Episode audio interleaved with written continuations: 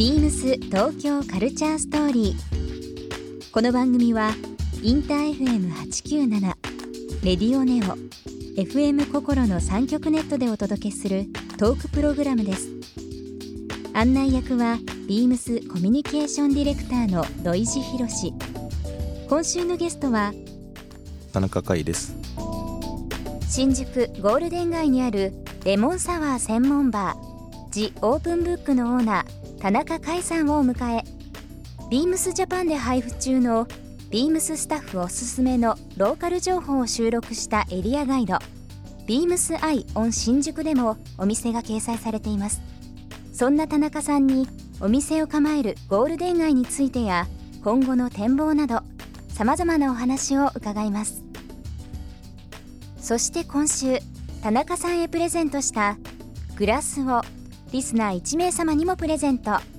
詳しくは BEAMS 東京カルチャーストーリーの番組ホームページをご覧ください。応募に必要なキーワードは番組最後に発表します。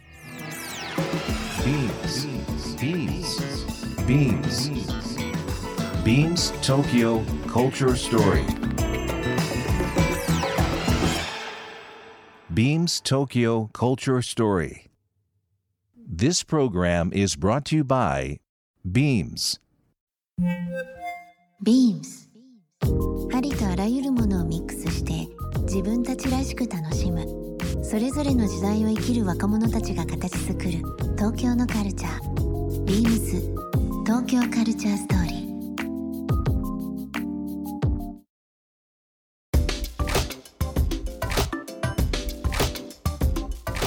今新宿はもちろんそうですけど、今渋谷のですね、渋谷今ものすごい再開発してますけど、実験区で100番地というのが新南口になりますかね。そうですね、そうですね、新南口になりますね、はい、そちらの方で、プロジェクトに関わられているというのもありますけど、この100番地というのはどういうプロジェクトになるんですかね。これは一応、なんか100っていうのは100年後っていう意味で、パナソニックさんが、いわゆる100年後をもっと見据えたような、未来事業みたいな形のプロジェクトで、いわゆるコアワーキングスペースなんですよ、本当によくあるようにメンターと呼ばれる指揮者の方たちが、1ヶ月ごとに送られてくる、基本は35歳以下がちょっと区切った中で若い方からこうアイディアだったり事業内容とかちょっとこうビジネスコンテンツじゃないですけど、いろいろアイディアを受け付けて、大丈夫そうだってなったら、じゃあもうここのフロアを好きに使ってくださいというですね。で、そしてメンタリングして3ヶ月なり半年で何か1個成果というかプロダクトを作るとかサービスを作るとかっていうのをやっていきましょうという、コアワーキングスペースなんですけど、ちょっと変わってるのが、メンターの人がそれこそ 初期のは落合陽一さんがいたりとか、渋谷区長の長谷部さんがいたりとか、かなりバラエティのあるメンバーで、わりかしビジネス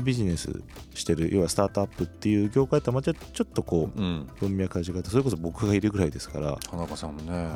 なんか面白い方々ですよね、今ね。あとは、カフェカンパニーの楠本さんとかいらっしゃってて、で1人1票で見れたら採用になるんですよ。面白いのが、そのメンバーの合議制でなくて、もうなんかこの人がいいって、しかも IT で募集してる子を僕が1票入れても OK になるんですよ、ね。ああ、そうなんですね。だから非常に緩いただお金をもらえるわけじゃないですよ、これは、だから場所とリソースはいくらでも使っていいけど、あとは結構自分らで頑張ってねっていうとこなんで、いわゆるこうなんていうか、人物金でいうと金のところが圧倒的に抜けてるんですけど、物と人、コンテンツ、人っていうのはね、コアワーキングのプロジェクト内の人の出入り、要はここでやってる子がこっちで一人で足りないから手伝ってよみたいなのもいっぱい起きてるんですよ、そうすると例えばどっかでやってたエンジニアの子が来月からこんなプロジェクトあるから手伝ってみたいなスライドしたり、で大学生もいたり専門学生もいたり、めちゃくちゃ面白いですね。会社員の子もいたりして、なんかみんなサイドワークでやる子もいれば、本当にちゃんとスタートアップで自分で会社を起こそうとしてる子もいたりするっていう、ちょっとなんかこうかなりカオスな感じになってて、でやっぱりそのお金を前提としてない空間だから、みんな人がいいっていう、うん、っていうそういうどうしてもねそこだけになっちゃうとねいろんなバランス崩れますけどね、はい、カルチャーになってて、うん、それをロフトワークさんがこううまく仕切って誘導してるっていう形ですね。100番地とだから場所は使っていいから、うん、コオロギ育ててる子がいたりとかシイタケ育てる子がいたりとか、そうなんかあとなんかアクアポニックスっていう水槽のこう3つぐらいあってこう水を循環させて、まあなんか草木を育てたりするものがあったりして、でもそれがなんか壊れて水浸しになってるとかなんか田中さんはその中でまあその1票入れたりだとかって言われてますけど、僕は入れてて、まあ本当に行くのは本当に月1回もあればいいぐらいで、ちょっとまあ自分の仕事で忙しくなったらいやもうほとんどあんま行けてなかったりもするんですけど、なんかこの人面白いんじゃないっていうこう一応まあ 毎月メールで見て、うん、この人いいと思いますっていうアドバイスしたり、まあ、どういう風に持ってきたりみたいなところをまあ僭越ながらアドバイス。なるほど。常駐されてる方もいらっしゃるんですかね。そうです。ロフトワークスの方クリエイティブの会社の方がまあ一応そういう常駐というか管理はしてて、うん、あとはメンターの人はこう適時来て、まあ、一緒にイベントやったりすることもあるっていう感じ。働き方とかアイデアの出し方も今その一企業で組織の中で下から上げていくっていうものよりはそのコワーキングって話ありましたけど、今って本当会社をまたいでまあ本当にそのいい人材っていうのを今まではこう中に閉じ込めがちだったんですけど、出すことでその母体がまたさらに活性化するという横の横断が今非常に増えてますよね。企業間とか個人でされてる方もそうですけど、あえて情報開示して逆にそのなんだろうな化学反応を逆に生かすというか、そういったのがね多かったりしますよね。そういう場所になってきてるなっていうのを最近、本当に僕が言ってて面白いと思うんで、なんかいいネタ持ってたら逆に教えてほしいし、そういう場所に今なってますね。なんかこう昼間の渋谷の若者とのその会話、夜は夜で新宿ゴールデン街のなんかこのコントラストがいいですね両方共通項いっぱいあると思うんですよね。そうですね、まあなんかそんなに新宿だから渋谷だからっていうのもまあなくなってきてるとも思いますけどね。今ってもうそういうのはないですからね、まあ、東京も地方ももう今情報なんかはね、まあ、会って喋ったり見たり触ったりっていうのはまた別だとしても、知り得るような情報とかっていうのはね今もう統一してますしね、ビームス東京カルチャーストーリー、ここで1曲今日は田中さんにセレクトしていただいております。曲のご紹介の方お願いします、はい、岡本図のダンシングボーイです。理由はですね僕がこの PV に出てるからです、はい、そうなんですね、はい、本当に何十人と出てるんですけど3秒ずつ1人僕もちらっと映ってるんで。あ、そうですか、はい、ちょっともう一回見てみます。よろしくお願いします。なんか、まあ、田中さんがこうやって、まあ、今新宿渋谷の話しましたけども、なんかこう東京に対していろいろチャレンジをされてるっていうイメージをねお話を伺って思いましたけども、まあ今年はワールドカップ、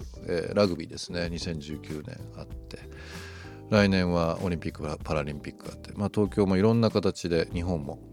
注目されて、まあ、25年の大阪の万博もありますけども、ま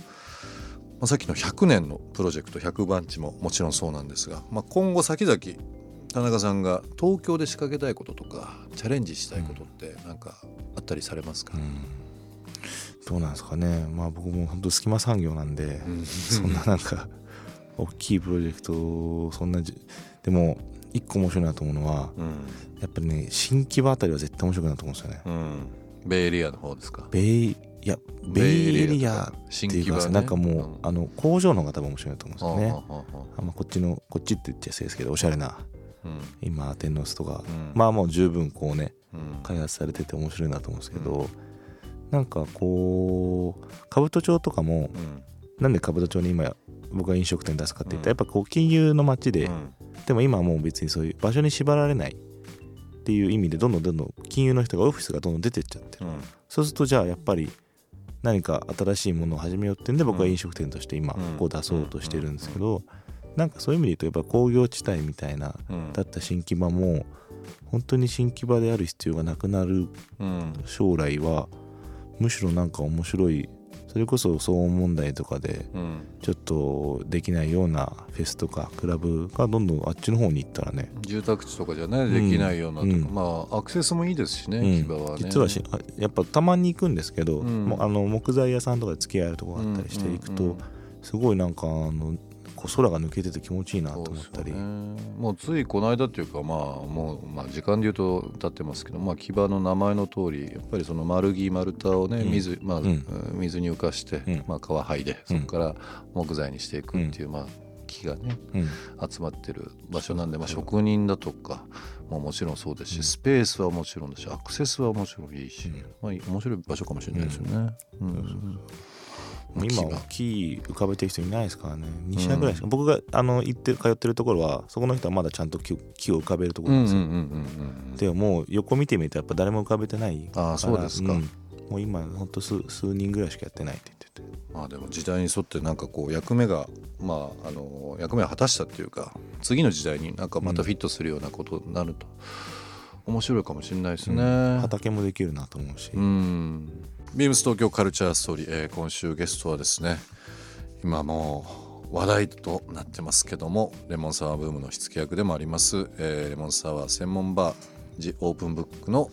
代表であります田中海さんにお越しいただきました。いろんな話、はい、ありがとうございました。こちらこそすいません、楽しかったです、はい、ビームス東京カルチャーストーリー、ゲスト田中海さんにプレゼントしたグラスを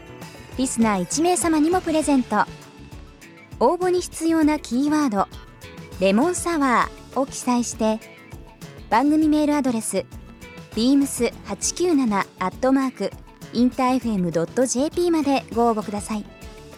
詳しくは番組ホームページまで。 BEAMS